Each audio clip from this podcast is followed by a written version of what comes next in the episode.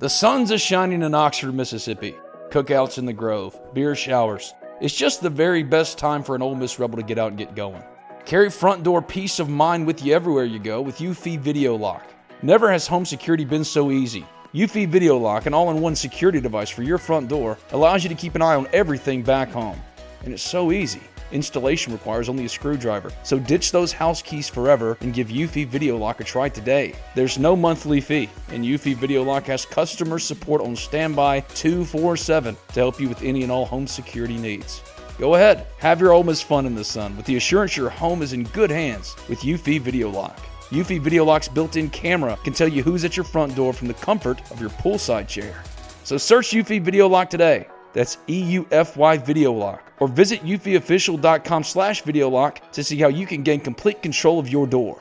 That's Eufy Video Lock, a proud sponsor of this, the Talk of Champions podcast network. It's concert season, and concert season is all about the boots. Already, Oxford and Ole Miss have seen Morgan Wallen light it up at Vaught Hemingway Stadium. Ole Miss football star and Talk of Champions podcaster Jared Ivey bemoaned how his boots were lacking. He should have gone with Tecovas, the only stop for the Ole Miss fan and the best in Western style. Tecovas has seasonal and limited edition offerings for the spring and summer, including timeless, always on trend styles in men's and women's boots, apparel, hats, bags, and more. Stop by your local Tecovas store and have a complimentary drink or two on the house while you shop new styles. The smell of fresh leather and a friendly staff are at your service, and many stores even have leather custom branding to make your boots truly personalized. And with regular live music and events, there's no in store experience like it. If you can't make it to a store, just visit tecovas.com. That's T E C O V A S.com. They offer free shipping on all boots as well as free returns and exchanges and ship right to your door. Go to tecovas.com and find your new favorite pair of boots today. When spring arrives, you know what comes with it allergies, stuffy nose, cough, sore throat. So there's no better time to assess whether or not you're getting everything you need from your pharmacy. And the only place to go is Cheney's Pharmacy. Cheney's offers prescription synchronization, immunizations, compounding, a two lane drive through, and available hours that ensure your needs are met on your own time. Cheney's also accepts all third party insurance. Cheney's is a locally owned pharmacy that has been in Oxford over 40 years, and it provides the best customer service out there. So give them a call 662 234 7221. You can visit them at 501 Bramlett Boulevard. That's right off of University Avenue. They're open 9 a.m. to 9 p.m. Monday through Saturday, 1 p.m. to 9 p.m. on Sundays. You can find them online at Cheney'sPharmacy.com. Cheney's Pharmacy, much more than just a pharmacy. You're listening to Talk of Champions, an Ole Miss Spirit podcast with Ben Garrett. It's time! It's time! It's time! It's time! It's time!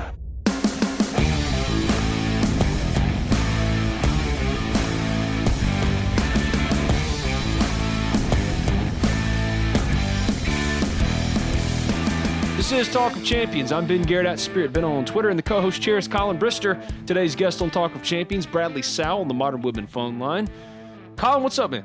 Not much, man. It's uh, it's that weird time of year for Ole Miss athletics. Baseball's kind of getting into the swing of things. Basketball doesn't really play games that matter, I guess, until they get to Nashville. Um, so it's just a little bit of downtime for Ole Miss. I know the uh, the combine, I guess, is is this weekend, so it'll be interesting to follow. But um, yeah, just kind of a little bit of downtime before the uh, baseball teams get into SEC play. The NFL Draft Combine is this week. Got former Ole Miss offensive lineman, current Chicago Bear Bradley Sowell on the Modern Woodmen phone line coming up in about 15 minutes. But other than that, you're right. It's Ole Miss baseball, basketball. It's done. It's over. For all intents and purposes, it's over. Save for a miraculous run in the SEC tournament in clinching a bid. Ole Miss is not going to play in the postseason, not just the NCAA tournament, but the NIT. They've lost three straight games. It's been tough. You hate to see Breein Tyree go out this way, but now all focus turns to the offseason. What Kermit Davis could do in the spring, we don't know yet. Um, but baseball wise, I know Xavier is not a particularly strong team, but they're competitive. They beat Memphis in game one, turned around, lost the series, but they come into Oxford and get absolutely humiliated because Ole Miss ran roughshod over them. Pitching was dominant. Only eight hits to nine home runs for Xavier on Sunday in this sweep clinching game. Gunnar Hoglund was masterful. Doug Nikhazy and two other pitchers combined for the first combined no hitter since 1966. Ole Miss is six and one, has won six straight. this is a pretty impressive start, to say the least. Yeah, I don't think Mike Bianco would have uh, would have turned down six and one with the series win over Louisville. Um, so yeah, you know, look, obviously there was a lot of concern after the Alcorn game, and I think there is some some concerning parts of this team. I won't lie, the bullpen scares me. Um, but yeah, you take this so far, and you take Gunnar Hoglund and how he's performed, and Tim Elko and how he's performed, and you kind of look at that, man. This thing's got a uh, this thing's got a shot to get rolling, especially if Tyler Keenan comes along. Seven game MVP is Anthony Servideo. Absolutely, absolutely, not even close. Uh, hitting 500, four home runs. That power, man. I don't, you know, we don't do a lot of draft stuff, but man, if that power's real, is he a first round guy? Top three rounds at least good God. I mean, I don't know where that power is coming from, but he's a dynamic defender, can play a multitude of positions. I think he plays a pretty good shortstop. And man, the way he's swinging the bat right now, I mean, goodness gracious, it's it's certainly a plus for Ole Miss. A lot of people are surprised that Anthony Servideo has been so good so early. We need to remember, freshman year, it was tough at the plate because he couldn't hit left handed pitching. One hit and 27 at bats against Southpaws as a freshman. As a sophomore, he got incrementally better. And he played all over the field right field, center field, shortstop, second base, didn't matter. He could play anywhere. Defensive versatility added that to his game, and he showed he was at least capable against left handers. This year, he's put it all together so far. Now, of course, it's a very, very small sample, but he's still hit four home runs, which matches the combined total of his first two seasons at Ole Miss. This is exactly what you wanted to see out of Anthony Servideo in the first seven games. If nothing else, you knew that defensively he was going to be there, but offensively, Ole Miss has not hit for a good average, hasn't really collected a ton of hits, but they've hit the long ball. None of us really thought that Ole Miss, from an offensive standpoint, was going to be a power hitting team. We thought they could hit for power, but it was with a lot of caveats like Hayden Leatherwood or Cael Baker or both of them. Any of those newcomers, those transfers, whoever, they had to bring something like that. They had to be the ones to supply the power that was lost. We didn't really factor in Anthony Servideo, but that's what he's done. This has kind of been the career trajectory for him. He's added something every single year. This is what you expect to see in a year three breakout. Yeah, he's one of the more dynamic players in the country, frankly, if he's going to keep his power up because he's a he's a nuisance on the bases. And you're right, you know, you, you get the power from, you know, Cael Baker and, and Hayden Leatherwood, or you think you do, and those guys have been extremely good. Leatherwood hits the walk off home run yesterday. I guess it's technically considered a walk off. I don't know how the phrasing that It is. It's a walk off. It's a uh, 10 run mercy rule walk off, but it's a walk off. All right. Well, well, yep, sure. Um, but yeah, look, I think this team's been really good, and I think the guys that you needed to be good have been good. Um, you know, I'm, I'm, i think they have a shot, man. I really do. Gunnar Hoglund has, has been really good on the mound. Tim Elko has been really good at the plate. I'm kind of tired of Mike taking him out of the lineup. I think he should be on the field every single day. Um, if you're going to take somebody else out, figure figure out another spot because I, I, don't really think it's fair to that kid right now to to limit his at bats. I'm surprised Kevin Graham keeps getting at bats this early because he's not really doing anything with them. Yeah, against righties, I don't really mind it because there was a good enough sample size last year that he's pretty good against them. But he should never hit against a lefty uh, like again ever. And he should never play the field if he doesn't have to. It was strange. I'm not going to question much of anything about Mike Bianco in the early um, parts of this season because he's been really good. Sure. Yeah, I agree. But Sunday, I scratched my head. Kevin Graham is playing left field, and Hayden Leatherwood is DHing. Well, let me present this. Is it possible that Hayden Leatherwood doesn't need defensive reps and Kevin Graham does? Like, I don't think that he runs that outfield out there against Florida. I think it's the it's vice versa if they're playing in Gainesville. Kevin Graham needs defensive reps. Okay, I can get on board with that. But later on down the line, same lineup rolls out. There are going to be questions because that's going to cost sure. you at some point. But yeah, yeah, I could I could buy that he needs game day reps. But the guy that's been most impressive, say for Anthony Servideo, is Gunnar Hoglund and you and I both identified him as the potential breakout guy for 2020. And it's easy because he's a former first round pick of the Pittsburgh Pirates in 2018. He started 17 games or 16 games and 17 appearances last year. He's added a slider, finally got that out pitch. Career high 12 strikeouts against Xavier. Xavier didn't get his first hit until the third inning on Saturday. Just nuts what this pitching staff did. As much as we want to talk about Doug, you nailed it in the preseason, and it's only two games. There's a long way to go. But Gunnar, most upside of any arm, because he continues to get better. He was touching 93 on Saturday.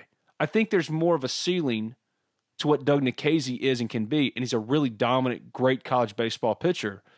But Gunnar can go to another level, and you're starting to see signs of what that level could potentially be. Yeah, no, you're totally right on on Hoglund. It's I think he reminds me a lot of Bobby Wall, man. He can he throws strikes. He's got stuff that that can be dominant at times. Um, Bobby Wall took a really big jump as a junior or as a sophomore, and I think I think Hoglund has taken that. And I think he's going to take even more of one as a uh, senior.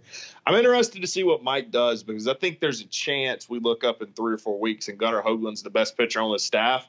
And at that point, do you leave him on Saturday? Do you move him to Friday if that happens to be the case? And I, I say that after Doug Nikhazy wins pitcher of the week, you know. Um, but I do think you're right. I think there's more of a ceiling with Gunnar Hoglund. That's why he was drafted in the first round by the Pirates.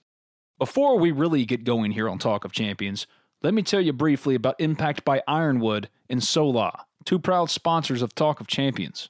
Business owners, did you know you can support Ole Miss Athletics every time you accept a debit or credit card payment? That's right, Impact by Ironwood offers the best debit and credit card payments processing tools around, and they'll donate a portion of their profits to the Ole Miss Athletics Foundation in your name. The best part is you don't have to spend an extra dime to get exclusive member benefits earn donor priority points, and support your Ole Miss Rebels. To learn more, call 1 833 GO TEAMS. That's 1 833 GO TEAMS, or go to www.impactolemiss.com. Make a difference, make an impact. So, a few years ago, a multi generation Ole Miss family set out to do something a little different in the world renowned Oxford culinary community. They wanted to bring a true wine bar to the square. Upon opening the wine bar in 2013, they discovered they had one of the Southeast's best young chefs in Erica Leip. Fascinated by diverse cultures and tastes, Erica proved herself to be a true visionary when pairing food and drink, constantly discovering new pairings, and creating seasonal offerings that took the classics everyone loves and twisting them up a notch to create something truly unique. Fast forward to 2019, the family felt that their food offerings were being undervalued and decided to lean on Erica's incredible culinary talents and rebrand the wine bar into one of the best restaurants in the Southeast. Enter Sola, bringing to you unique cuisine and lifted spirits. Come as you are, enjoy creative dishes and distinctive drinks as served by Erica and her team of food and beverage enthusiasts, skillfully combining ingredients from local purveyors with classic cooking techniques from all over the world. Simply put, Sola is the best restaurant in Oxford. So check them out. The website is solaoxford.com or give them a call at 662 238 3500. Also, remember to follow them on Facebook, Twitter, Instagram using the at Sola Oxford MS on all platforms. Sola in Oxford on the Oxford Square. The good and the bad and the ugly from the week. And the good was what? There was a lot of Uh, good for Ole Miss baseball. Yeah, it's Gunnar Hoglund and Anthony Servideo. Um, and it's Doug throws six no hits innings, but that's Doug. That's what he does. Um, you're getting contributions from Gunnar and, and a guy like Servideo that you thought would be really good this year, but I don't think you expected this. The bad. Greer Holston, right? Yeah. Yeah, that's it's. I don't think you'd throw that kid to the wolves and forget it, but it ain't good right now. I just don't know where that dominant pitcher from the preseason and fall camp was or is. I just don't know where that Yeah. guy went. Yeah, this guy dominated an Ole Miss lineup that's been really, really good um, during the preseason, and for whatever reason, it's just not happening right now. I don't know what situation you could feel comfortable allowing him to get some pitches in games right now. Alcorn State was supposed to be that. Alcorn State, look, Alcorn State played well on Tuesday, Yeah. but Ole Miss had no business being in that baseball game. The game should have been over in the fourth inning. Um, no credit to Alcorn; they did play well, but another story for another day. But yeah, I mean, it's I don't know what you do with Holston, but I, I don't think you can throw the kid to the wolves either. I think you do need him because I don't think the other guys in the bullpen have shown that you know there's enough depth back there without him. The ugly is basketball. yeah, it ain't great right now, Ben. The uh, the lady made that putt though. That was dope. Yeah, that was great. Marianne just sank a 94 footer. It was funny. So I'm sitting in the media press room at halftime, and I was Yes. talking to Chris Burrows of the AP about something else. I can't remember what we were talking about. And um, I think the half court shot was attempted where they shoot actually the free throw, then the three pointer, then the half court shot. And Chris had never seen it happen before. I have. And he said, uh, man, it'd be really cool to see that happen. I said, you know what? No, it'd be really cool if somebody actually ever sank that putt. Little did I know, little did I know that that was coming just a short while later. And I didn't even get to see it. My wife has flu B. So I had to leave the game early on Saturday, the basketball game, and come home. She needed medicine. Somebody had to take care of our girls, so I had to come home. I didn't get to see this. I didn't get to see the putt until it came out on Twitter, the Ole Miss basketball Twitter account, and I see Marianne, all 86 years young, sinking a 94 footer, and it was dead red center, man. Yeah, and you know we've seen those putts for years, and like ha- nobody ever really even hits the board, and and she just sends it right on through. I don't even think like it hit the side of the the board or anything. No, no. I just went straight through the hole. Yeah, just clear in. Impressive. Now, if she's uh. smart, she'll take that car, pay the taxes on it, and then sell it back to the dealership and make some real coin. there you go. There Either you go. way, congratulations to Marianne. That was probably of the good, the bad, and the ugly. Let's call that the best because that was great. But everything else with awesome. Ole Miss basketball was so so ugly. And now you look forward to uh, the spring recruiting period and all that. But really, Ole Miss basketball is done for the year. And until they start adding to the roster, there's really nothing to say or write about that team right now. And it's unfortunate because this was a team with such high expectations. And if you want to look back on the last year or so, you kind of expected Ole Miss football to struggle, and you kind of expected baseball to have some bumps along the way to start, and yet they've come out six and one. So easily, basketball has been the most disappointing thing. if you put True Serum and Kermit Davis, and he would never answer this, but if you just put True Serum in him and you walked up to him and said, "What happened?" What do you think he'd say?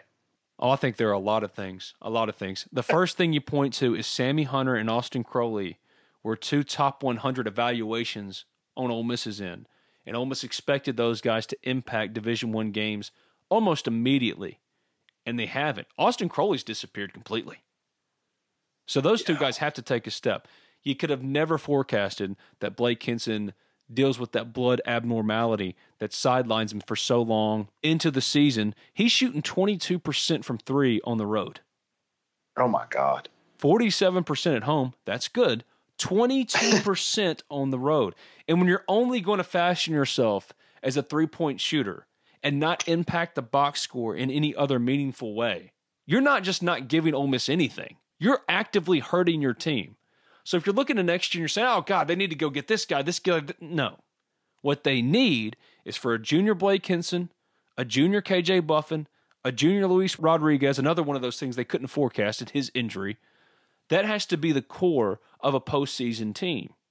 Yes, new guys are always intoxicating. That's what you get wrapped up in if you're an Ole Miss fan. But it's the returning guys that will be back that have to make up the core of a postseason team, taking a step. That's where the improvement will come from. And of course, Khadim Sy took a while, too long to adjust. Not just a while, too long to adjust for what Ole Miss needed him to be from day one. KJ Buffen couldn't stay out of foul trouble. There's so many things. And who could have expected Devontae Shuler, who you thought you were going to get at least 14 points every single night out of, was going to forget how to play offense, was going to shoot 57% from the free throw line for a while. Guy was an 82% free throw shooter last year, and then suddenly couldn't make free throw shots. And that's on Yeah. top of already struggling from three, struggling in field goal percentage, efficient shots. Just so much went wrong. We all knew that two guys had to be good Breein Tyree, Devontae Shuler. And Devontae just hasn't been good. Breein's been great, has even taken steps defensively. And that was the big knock against him. It sucks that he's going out this way. It sucks. Yeah. Oh, that absolutely sucks for Breein because because this kid, uh, I think Breein was one of the few kids in AK's last year that played hard. Um, Yeah. and he's. He's playing hard this year, so it, it stinks that it's ending for him this way. And you're right, he has become. He's not a good defender, but he's No. a better defender. Well, Um, I mean, he had nowhere else to go but up because he was so bad Well, sure. defensively. But he's he definitely he's if definitely taking a step. He's playing defense. But you're right. Right. In the year that Andy Kennedy got fired mid-season, they only won one more game at Missouri, and that's because of Breein Tyree. Went to Missouri and said, "Bree, take as many shots as you want," and he did, and they won, and they celebrated like they won the Final Four. Tony Madlock was one time the head coach of Ole Miss basketball. Never forget that, ever. That is true. I wonder if that's on the Wikipedia page. Anyways, um, but yeah, no, it's it stinks for Breein. But I'll ask you this, and and I don't, I think I know your answer. Do you still sense that there's some optimism going forward in Sammy Hunter or Crowley and Crowley, or do you think they're concerned about those kids? You have no choice but to be optimistic, regardless of how you truly feel. And I don't know that. You have to be optimistic. It's not like the talent has just disappeared. It's not like you went 0 for 2 in top 100 evaluations for these two players. But Ole Miss basketball, it's done. It's over with. Not until Yeah. spring recruiting comes. They're not making the NIT. I was talking about this, and, and this isn't, I don't like doing the AK versus Kermit thing because a lot of people do that and it's stupid.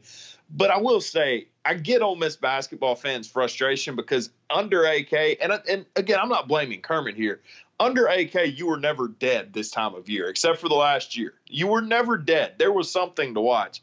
There ain't nothing to watch the next two and a half weeks. That's fair. But Ole Miss baseball has given Ole Miss something to be encouraged by. Spring football is coming up. It's the NFL Combine. A lot going on in the next couple of weeks. Right now, it's one thing and one thing only, and that's Ole Miss baseball. And this weekend, they finally hit the road to Greenville, North Carolina. East Carolina's in that uh, tournament that they're going to play in. What is East Carolina? You know, Cliff's done a good job there. They've gone to two super regionals the past three years, I think. Um, look, they're not a team that's going to overwhelm you from a talent perspective. They got a pretty good pitcher. I'm interested to see how uh, pitching rotations are handled. Their best pitcher is a Friday night guy. Do they throw him against Indiana? And I'll ask you this. I'll present you this. Ole Miss plays High Point on Friday, and then play East Carolina and uh, uh, Indiana. Yep. Do you hold Doug? No. You just you just throw him out there against High Point and get your win. You love to do this, and, and God love you. I, I love you to death. But you love to do this, where you try to come up with all these. Do you know Mike? Well, no, I'm not. I didn't ask if Mike would do this. I asked if Ben Garrett would do this. Of course not. But Mike is going to. So it's pointless to even engage in the discussion in the debate. Mike is going to start oh. Doug Nikhazy on Friday. He's going I to will keep him on schedule. I'll give Mike some due here, though. There's some, you know, I listened to him talk somewhere about analytics and stuff, and I think he's increeped it more into his program uh, over the past year than any other year in his tenure. They've bunted one time over the first seven games, Ben. It's been I'll give him magical. some- yeah, I'll give him some credit there. I think Mike's been great. Maybe it's because of the beard. He does seem more relaxed, except for if you ask about Hayden Dunhurst's catching ability. Yeah, don't do that. Don't do that, Rippy. don't do it. I dig the beard, though. I'm going to tell him straight up one day in a not awkward way. You need to keep that beard for those of us who can't grow them. Okay? Yeah, It's a solid Yeah. beard. I can't grow a beard. I am 34 years old and have still not gotten to a place where I can grow a beard. It's infuriating. I want a beard. But no, no, no, no, no. I don't get a beard. I get red hair. Thanks. Do Not you know fair. how quickly that beard's coming off when they lose the series to Vanderbilt or something? You think that's what's going to be the superstition for Mike? Yeah, yeah. They're going to lose two series in a row or something, and that thing's going to be gone. They break down with Omaha. Do you think they change that up if they lose two series in a row? Oh, God. Nah. I mean, I'm being a little hyperbolic, but we'll see. I don't know. I think this team's got a chance, man. I really do. I really like this team. They're too. I talked to Bradley Sowell about it. He's a big Ole Miss baseball guy. He's been out there pretty much every game. And I've said this before on this podcast, and I mean it. This year they're going to be good. And I'm not blowing smoke. I am not a sunshine pumping guy. Here's something that Ole Miss fans just will not want to hear from me, but it's true. I love my job. It's the only job I wanted. And for you guys, it's everything. Ole Miss is everything. When I retire or get out of this business, I probably won't pay attention to an Ole Miss athletics event ever again. It's like eating a cheeseburger every single day. Working in a cheeseburger factory and eating a cheeseburger every single day. That day you finally quit and you're out, you're probably going to be grossed out by cheeseburgers. You see when you're repulsed by it. No, I'm good. That's fair, but it's a hard dynamic too because I mean, like you grew up an Ole Miss fan, right? So I mean, I'm not saying like I know you did, so it's a little bit, a little bit tougher there. But I, I get what you're saying for So, sure. it, but I say that because I don't want people to go, "Oh, here he goes again." Your sunshine pun. No one here. This team is going to be good. Going to be really competitive. Next year, they could contend for a national championship. Yeah, I don't disagree. I think it's the best team. I think next year is the best baseball team Mike Bianco will ever have at Ole Miss. So, uh, that'll be- Woo! I mean, is that really that much of a hot take though? Like, I think Gunnar Hoglund's a first round pick. I think Derek Diamond is going to push to be a first or second round pick. Uh, you know, there, there's dudes all over that foot. Hayden Dunhurst is a first round pick. You've got first rounders on that field, man. So, like, I don't think that's that much of a hot take. We got to get to Bradley Sowell, but here's my question: Cael Baker, Hayden Leatherwood, if they get drafted, it'll be like Cole Zabowski. Doesn't matter where you get drafted, you're gone. But will they get drafted? Or will they get drafted at least in a spot that makes them go? Even Let if it's like ask you this. 26th round? I mean, I don't know if Cael Baker will go in the 26th round. I don't know. Let me ask you this on Leatherwood, and, and I, I genuinely don't know. What kind of defensive outfielder is he? He's fine. So he could get. dra- I think he's got a chance to get drafted in the first 20 rounds then, because I think that swing plays. Well, if he Oh. does have power, and he has to have power to stick in left field, left field is perfectly fine for him. Could Ole Miss throw him in center if they had to? No. Okay. No. I mean, I, I I don't know. I was just But like Um, Cael Baker, will he be back next year? If you had to guess right Mm, now, it's way go- too early for this. I'll go Baker. Yes, Leatherwood. No. Oh, that's fine. Well, if one of those two guys are back, then just look across the board. Hayden Dunhurst, Cael Baker, Peyton Chatagnier at shortstop, Connor Walsh. We forget about him. Kid was one of the top ranked guys they signed. He's going to be good. still believe it. Yeah. Yeah. Second base. Tyler Keenan, you got to find somebody to replace him at third base. Probably Tim Elko. I doubt Tim gets drafted. Yeah, depends on what kind of year he has, but I'm with you there. He's probably not going to get drafted. So third base, Tim Elko. And then like some mix of Jerrion Ealy, John Rhys Plumlee, Cade Salmons. There's some dudes, some real dudes. Is it fair to be just a little bit worried about John Rhys Plumlee at the plate? I'm not worried about Ealy or Salmon so much, but Plumlee swings aren't looking great. Why? It's just not. What's the like expectation late. supposed to be for him? Well, to not be late on 89 mile an hour fastballs. When there's hitting problems like for freshmen, I think there's like two categories. Like they're not able to handle the off speed or they're not able to handle velocity. And I'd much rather have the kid that's that struggles with the off speed than the kid that struggles with velo. And Plumlee just kind of looks like he's late on everything right now. He also didn't get a fall in, Well, no, that's what that's, that's fair, but he's never going to get a fall in. and right? he didn't get but like two weeks of preseason practices. So yeah, but that's going to be the case every time. So I mean, I I, I don't. I'll be Yes, worried about right. John Rhys, the baseball player, next year. This year, whatever you get is gravy. Doesn't matter. Okay. No, doesn't matter. This is Talk of Champions. I'm Ben Garrett at Spirit Ben on Twitter. He's Collin Brister at Collin Brister. If you haven't already, subscribe, rate, review Talk of Champions in iTunes. And when you do, doesn't matter what you say, please leave a five star review. Also available in SoundCloud and Spotify. Just simply search Talk of Champions. I write for the Ole Miss Spirit, Spirit.com, an affiliate of 247 Sports. Going to go down to the Modern Woodmen phone line to speak to former Ole Miss offensive lineman, current Chicago Bear, Bradley Sowell. It's NFL Draft Combine Week. What should Ole Miss Rebels going through this process expect? What advice would Brad have for these prospects in their rookie years? All that and more with Bradley. It's right now on the Modern Woodmen phone line. This is Talk of Champions. You've walked this path many times before. It's a chance to think, especially about your future. How will you turn your retirement dreams into reality? Will you have enough gold for your golden years? Your choices for building funds for retirement can be complicated. Fortunately, you have a friend in the community who can help you make the right decisions. That's your Modern Woodmen agent. Your agent is a skilled professional who will listen to your needs and desires and then work with you to create a plan that uses the right financial products to achieve your retirement goals. Build a lasting professional relationship with a trusted financial advisor. Hi, this is Thomas Chandler, your local Modern Woodmen representative. Give me a call today at 662 296 0186. Let's make a difference together. Hotty toddy and go Rebs. Get in touch with your agent today. Modern Woodmen of America, touching lives, securing futures.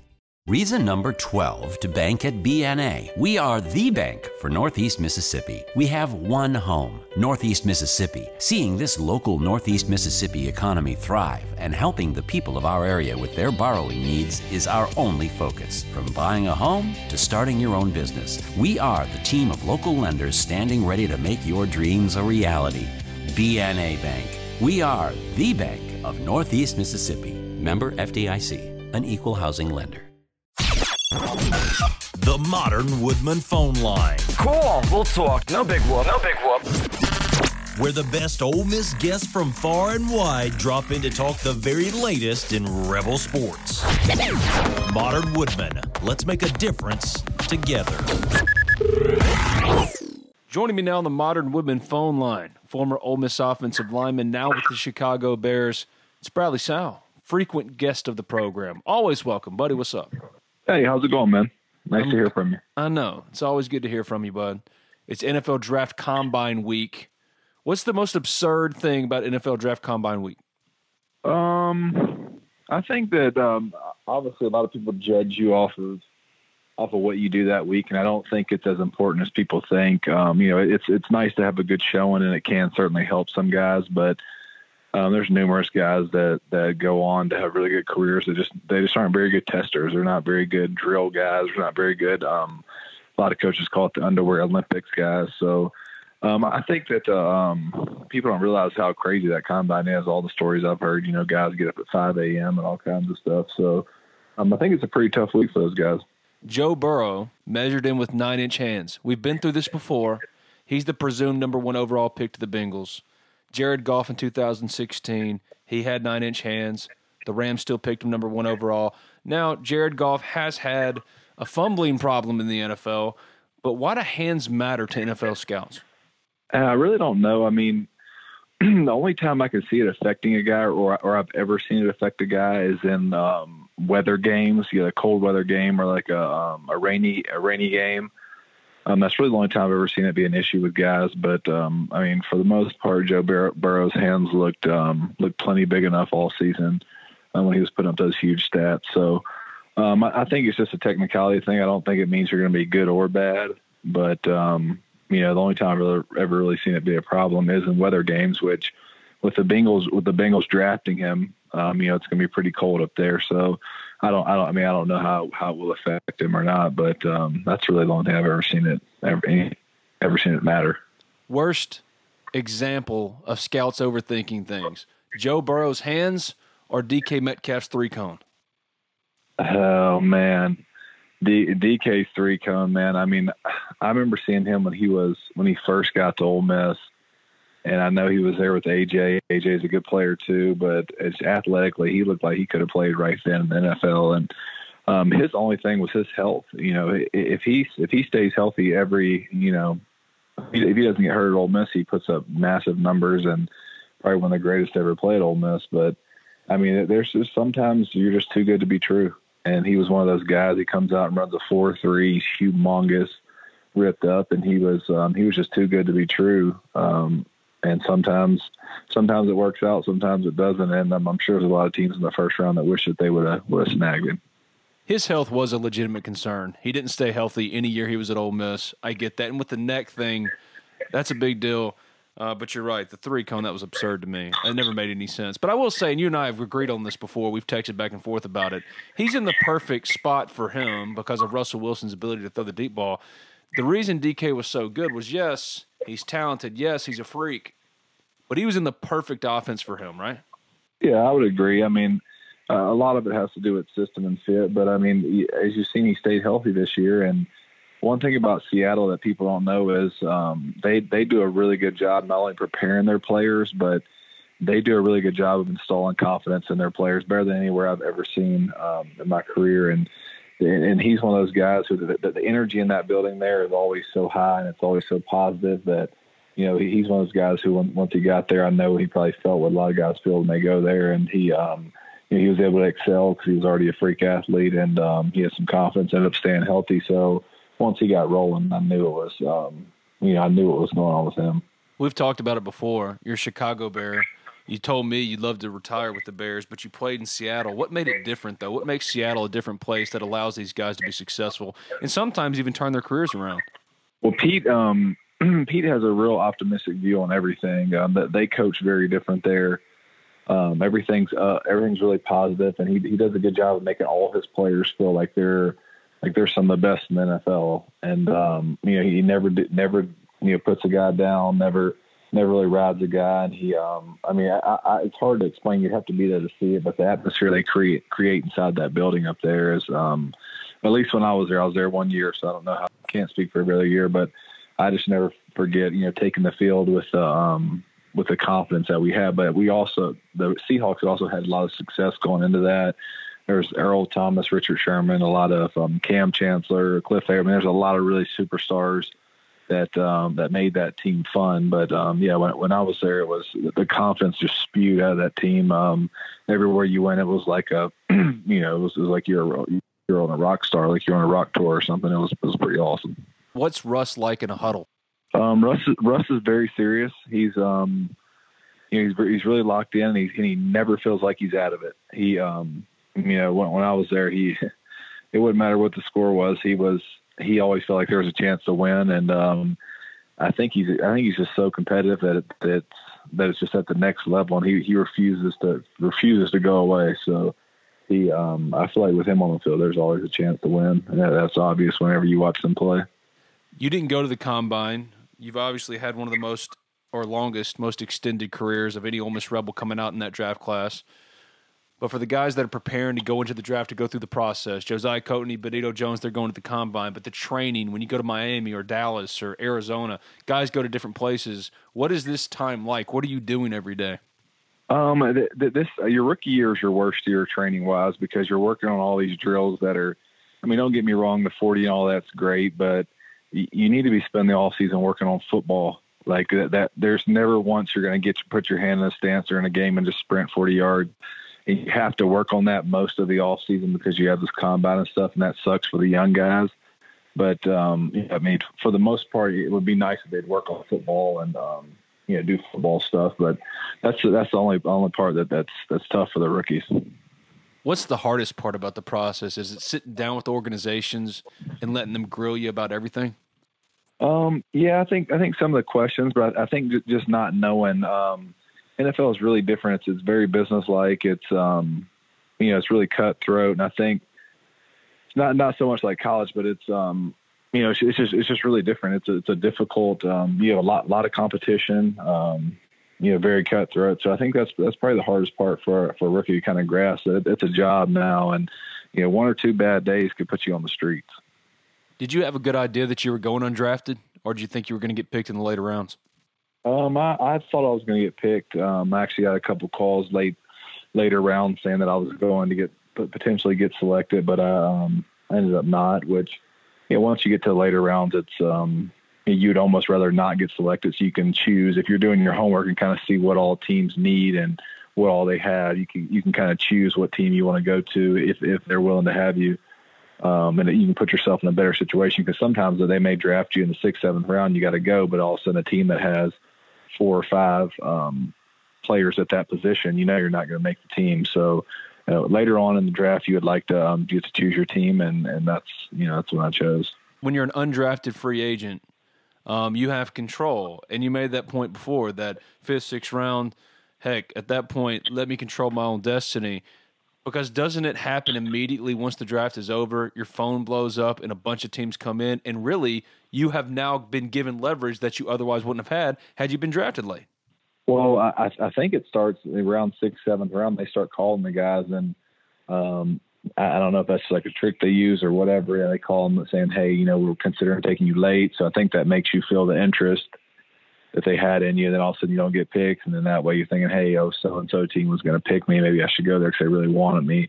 But I mean, yeah, it's it's pretty quick. They, um, you know, a lot of teams, especially where they're referred, like the the high priority free agents, the ones where they feel like should have maybe been drafted, but a little bit outside of it. Um, yeah, they they call those guys. A lot of them call you and they make their their little money offer to you, and they you have to make up your mind quick because they're they're trying to move on and fill those you know fill their undrafted slots because they don't want to miss out on another guy. If, if you're the if you're the one tackle they want, undrafted tackle they want, you make up your mind. If not, they're gonna go their second option, third option down the list like that. So before they end up choosing another team. So yeah, it's it's actually pretty hectic.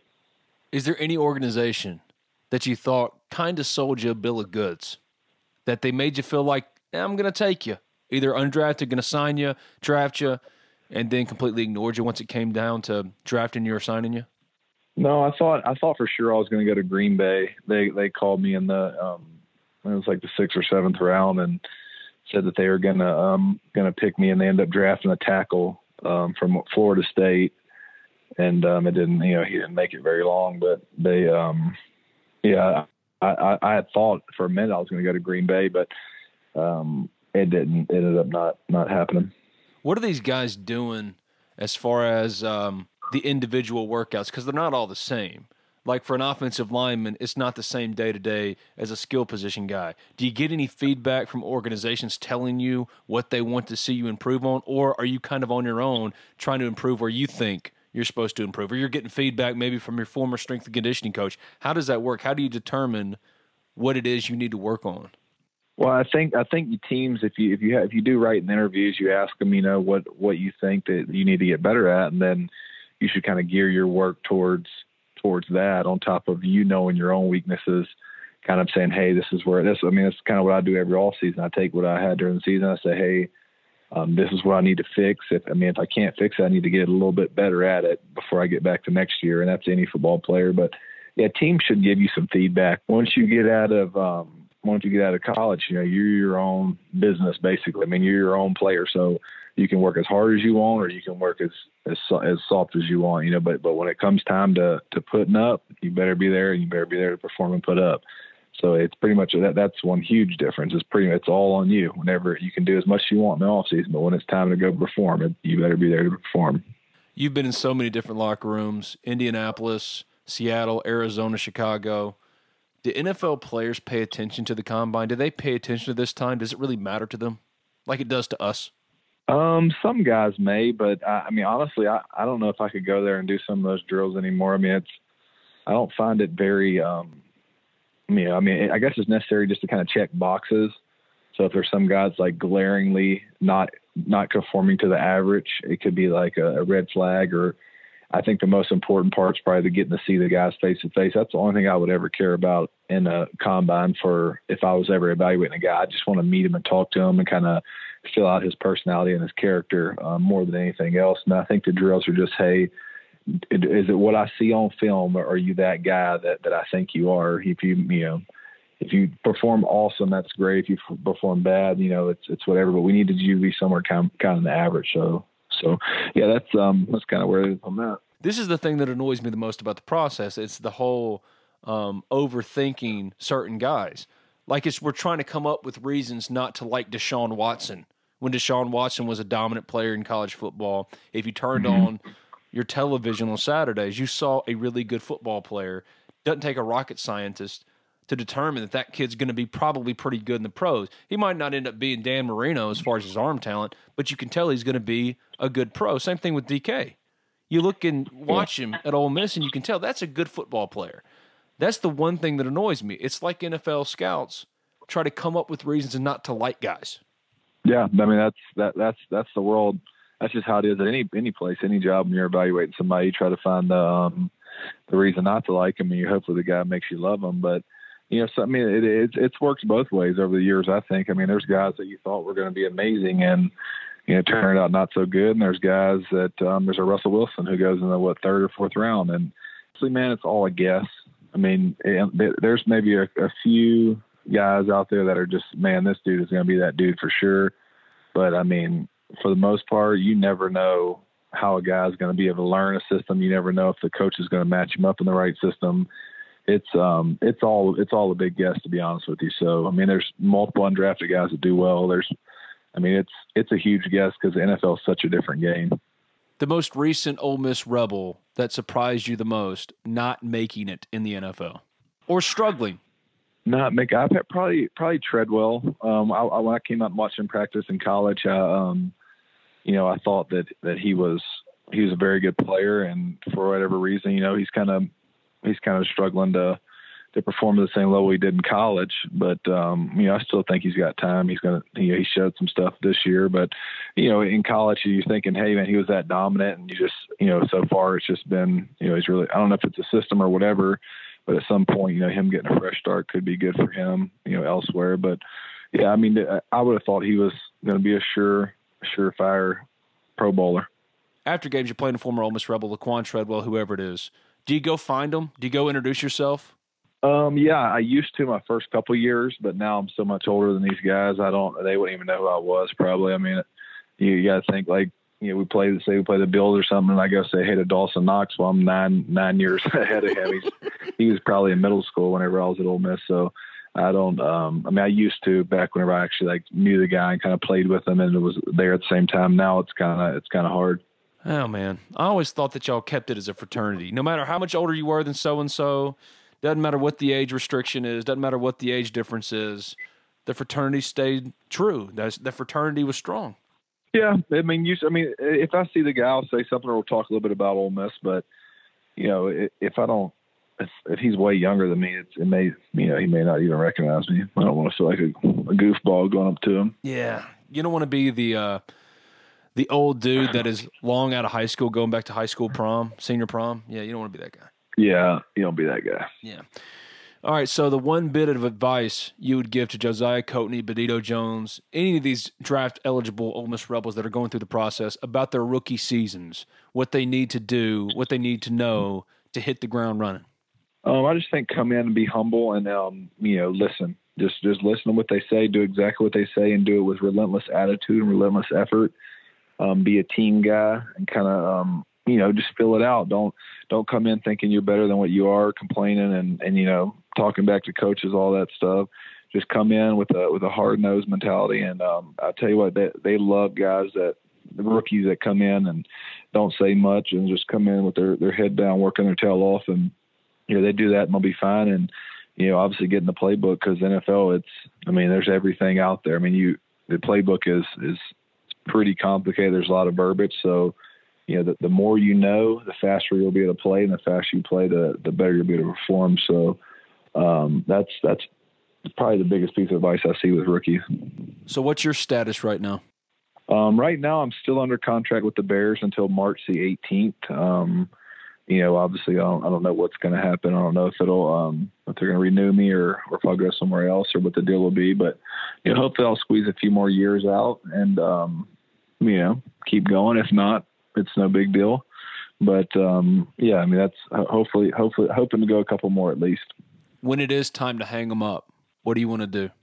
I haven't decided yet. I'm on the fence. I, have been kind of snooping around with it. Um, obviously, we have a house in Oxford. We're going to live in Oxford um, when we're done. So, you know, right right now the plan would be to do something with Ole Miss or or something something in that in that realm. But you know, obviously, I don't know when I'm done. You know, whenever whenever I'm officially done done, I'm sure I'll be able to discuss stuff with certain people that I've met and um, you know see see where to go from there. But right now, my only focus is um, you know, working out hard as I can to get as good as I can to, you know, to, to play a couple more.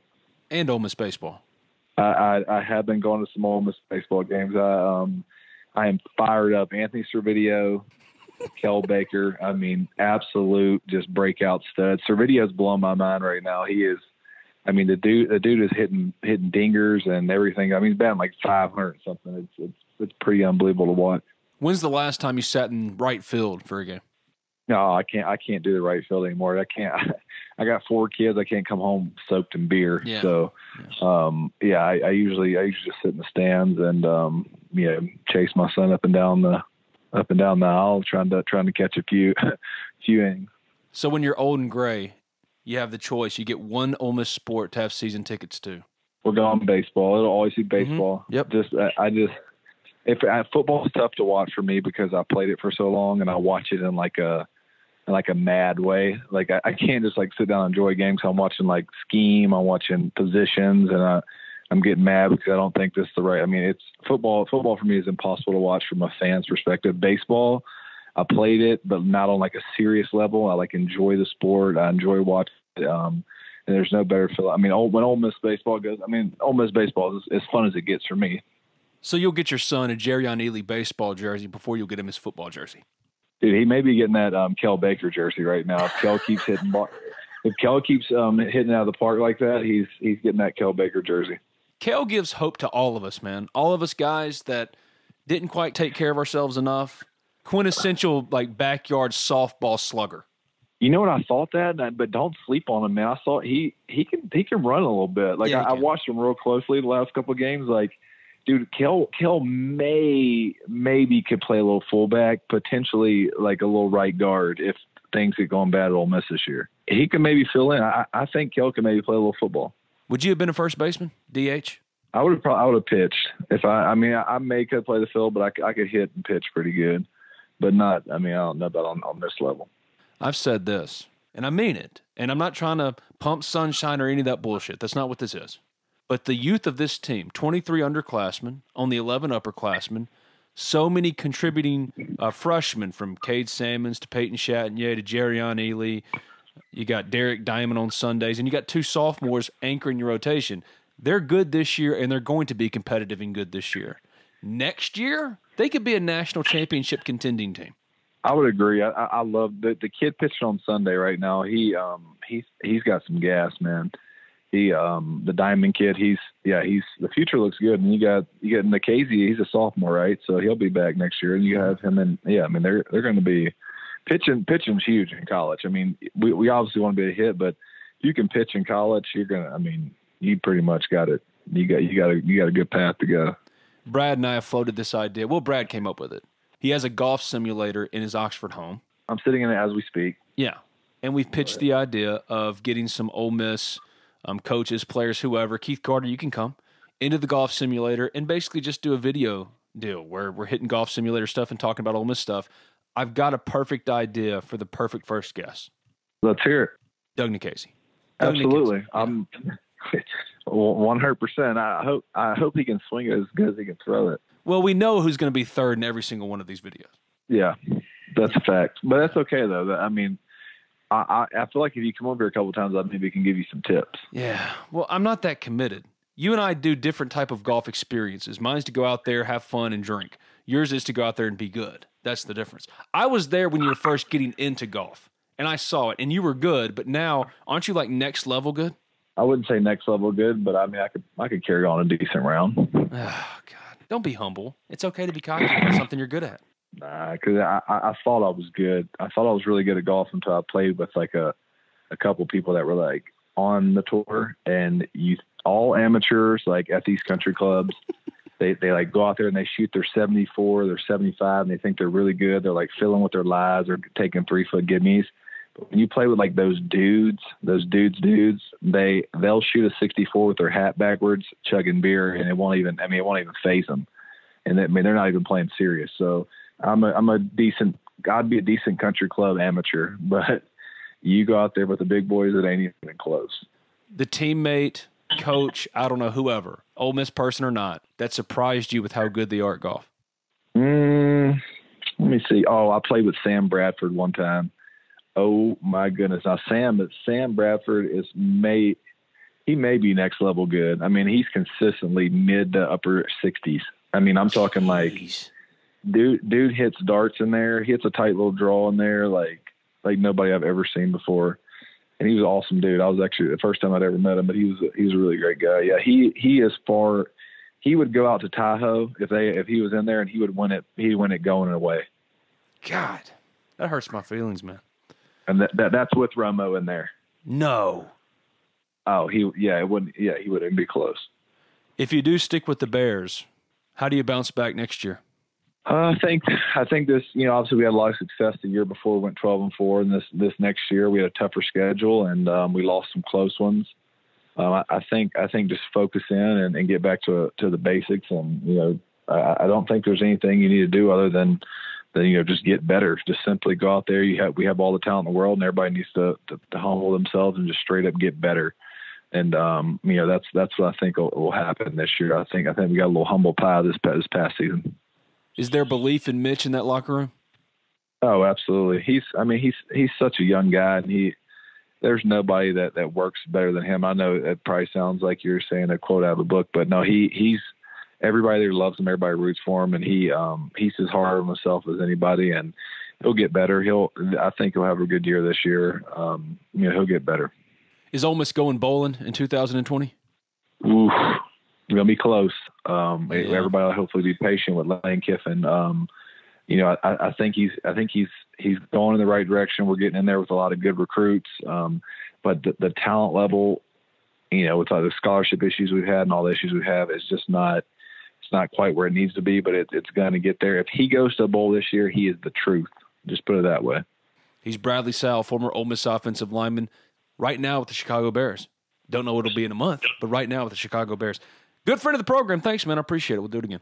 Yeah, no problem. Appreciate it, man. That was former Ole Miss offensive lineman, current Chicago Bear, Bradley Sowell on the Modern Woodmen phone line. This is Talk of Champions. I'm Ben Garrett at Spirit Ben on Twitter. Collin Brister coming back in just a second, but first, Let's hear from Allen Samuels Chrysler Dodge Jeep Ram of Oxford and the Lamar, two proud sponsors of Talk of Champions. There's nothing quite like Oxford, Mississippi in the spring.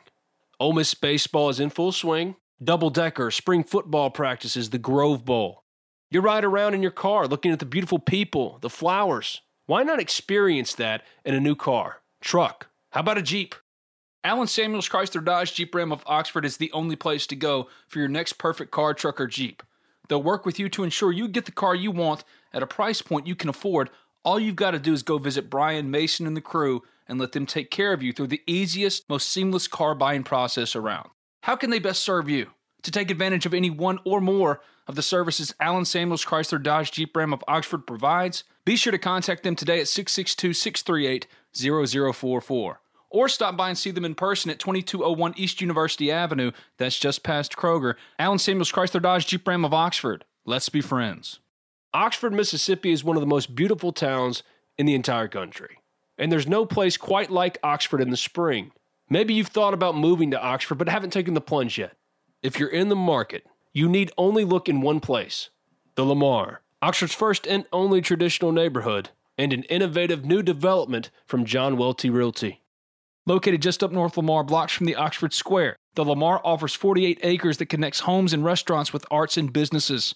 Only a few steps from your front door, a grocery store, brewery, shops, and other amenities. Build out on these modern open concept homes is happening, so get in now. Call them today at 662 816 2782. You can also reach out via email hello at thelamarms.com. The Lamar, Oxford's first and only traditional neighborhood, and proud sponsor of Talk of Champions.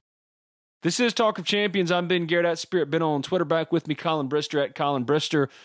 Before we get out of here, the last podcast we did was the Mark Britt Day special with David Johnson. Collin was on assignment. He couldn't be on the podcast. Mark Britt, a four star wide receiver, commits. Ole Miss football has room in its recruiting class for 2020 to add more guys.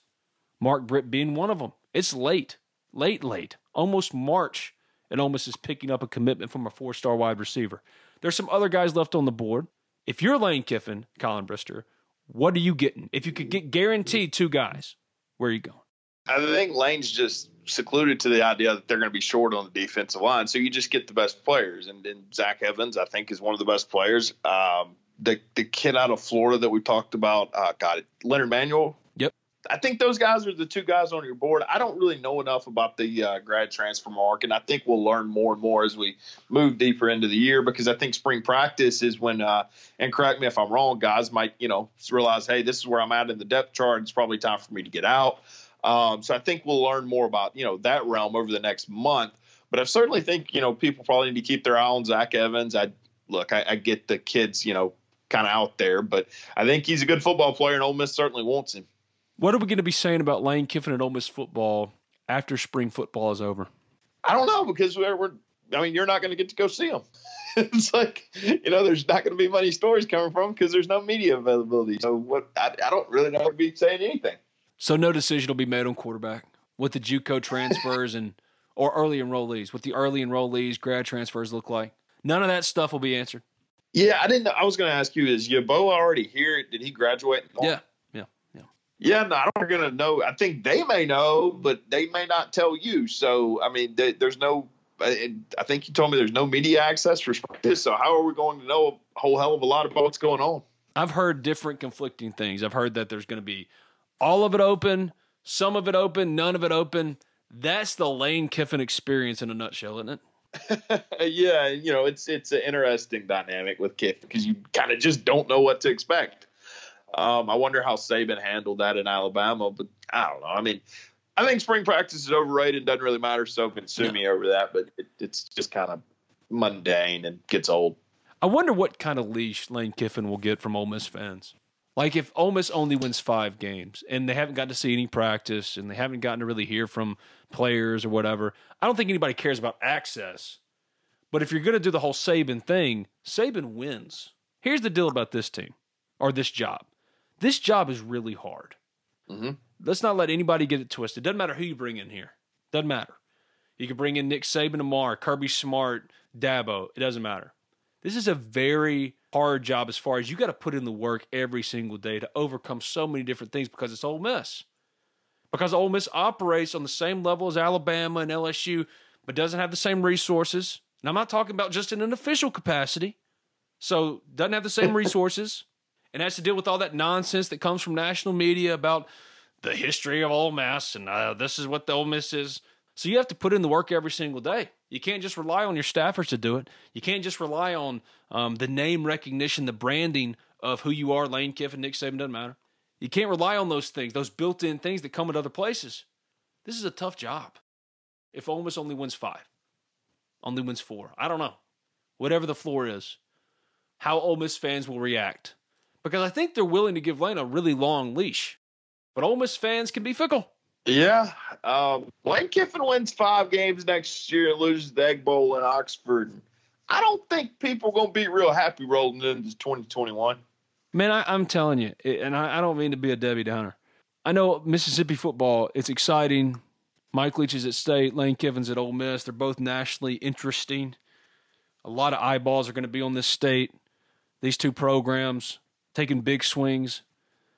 But with big swings can come one of three outcomes a home run, a walk, which is effectively six and six, or a strikeout, a big time whiff. And it could just as easily be a big whiff as a home run. Not to be a Debbie Downer, yeah, well, but there is disaster potential for this stuff. But what do we always say about strikeouts? They're the same as a ground. So, like, you know, yeah. two and 10, same as a five and seven. So, yeah. Well, not on the recruiting trail. And I think Ole Miss fans will be like this. They'll say, you know, if Keith sees that Lane Kiffin strikes out, or let's say that in this scenario, Lane not succeeding is Keith striking out, Ole Miss fans aren't going to go, all right, Keith, get the hell out of the batter's box. They'll tell him to get in there and swing again. And that's what the yeah, upside is with Lane Kiffin compared to other hires that you could have potentially made. Mike Norvell, a lot of people would have been excited, but it would have been much more muted compared to Lane Kiffin, which is the big, big swing. And Lane Kiffin brings to you a safety net that you otherwise wouldn't have had. Yeah, it could just completely blow up in your face. But if it does, Ole Miss fans will just simply say, hey, thank you for trying something that Ole Miss never tries. Ever. Ever. Ole Miss doesn't try this. And Ole Miss fans, more than anything, want to try stuff that hasn't been done before because the stuff that has been done before hasn't worked for nothing. So go take swings, big swings. And in three years, if Lane Kiffin failed spectacularly, Ole Miss fans will just come back and say, hey, we're in the same spot we were in three years ago. Go do it again. Because you keep buying lottery tickets over and over and over. More often than not, you buy the scratch offs, they're not going to hit. But one might. One might. And if Ole Miss ever hit on that lottery ticket and won a national championship, nothing else matters. Nothing you know, Ben, we kind of experienced that because you you kind of look over at baseball, and I think some fans would rather you know miss the postseason three out of five years if it resulted in a trip to the College World Series. Um, so I think I don't think you're incorrect in that assessment. I think they would take plenty of four and eights if it resulted in one SEC West championship. You know. Yeah, just go to Atlanta. Let's start there, okay? Let's not talk about national championship. Ole Miss fans would trade going to the Liberty Bowl and then the Music City Bowl, then maybe you go to the Gator Bowl, then you're back to the Music City Bowl, and you're just recycling these experiences. I think they trade right now every single Cotton Bowl appearance in the modern era for going to Atlanta once. Easily. Yeah, absolutely. Okay. If that's where your mindset is, that you would trade those Cotton Bowls to go to Atlanta, well, that's what the Lane Kiffin experience is. It could fail spectacularly. But for the first time, I think Ole Miss fans feel like they're not you know, pushing that rock up the hill because these bowls don't matter. They don't. Yeah. Outside of the national championship, bowls do not matter one iota. At least with an SEC championship, you get a trophy. You can say you're the SEC champion. Stands to reason, too. If you win in Atlanta, you're probably going to be in the playoff. But let's not think that far ahead. Just Atlanta. Try to get to Atlanta. One time. One time. Fourth and 25 doesn't happen, you're going to Atlanta. And then even if um, Hugh Freeze's stuff is found on his phone, that's a fun game. Is Hugh Freeze still the coach here if fourth and twenty five doesn't happen? Yes. yes. Doesn't matter. You don't think the program implodes on him though, if even if like I mean, because you don't think it implodes in seventeen or eighteen. I guess Matt Luke did win six and five games, and Hugh Freeze is, is their coach by infinity. So I don't know. Probably yeah. You're if probably you go right. to Atlanta there is no way. See, Ross Bjork completely controlled everything decision wise those last handful of years. He controlled everything. There is no mm-hmm. way that those big money donors that have backed away, that infrastructure that was in place, given all that cash, would have backed off and let Ross make the decision to fire the guy who went to Atlanta, they would have pressured him and said, Ross, you can resign. You can leave. We're rallying around our guy. We yes. saying these are misdials. Oh, yes. All 30 of them. Yeah. They'd have closed ranks. Everybody would have had the same story. You're going to Atlanta? No, there's no way. If he goes to Atlanta, fourth and 25 doesn't happen. He's still the head coach today, driving me batshit crazy. no way.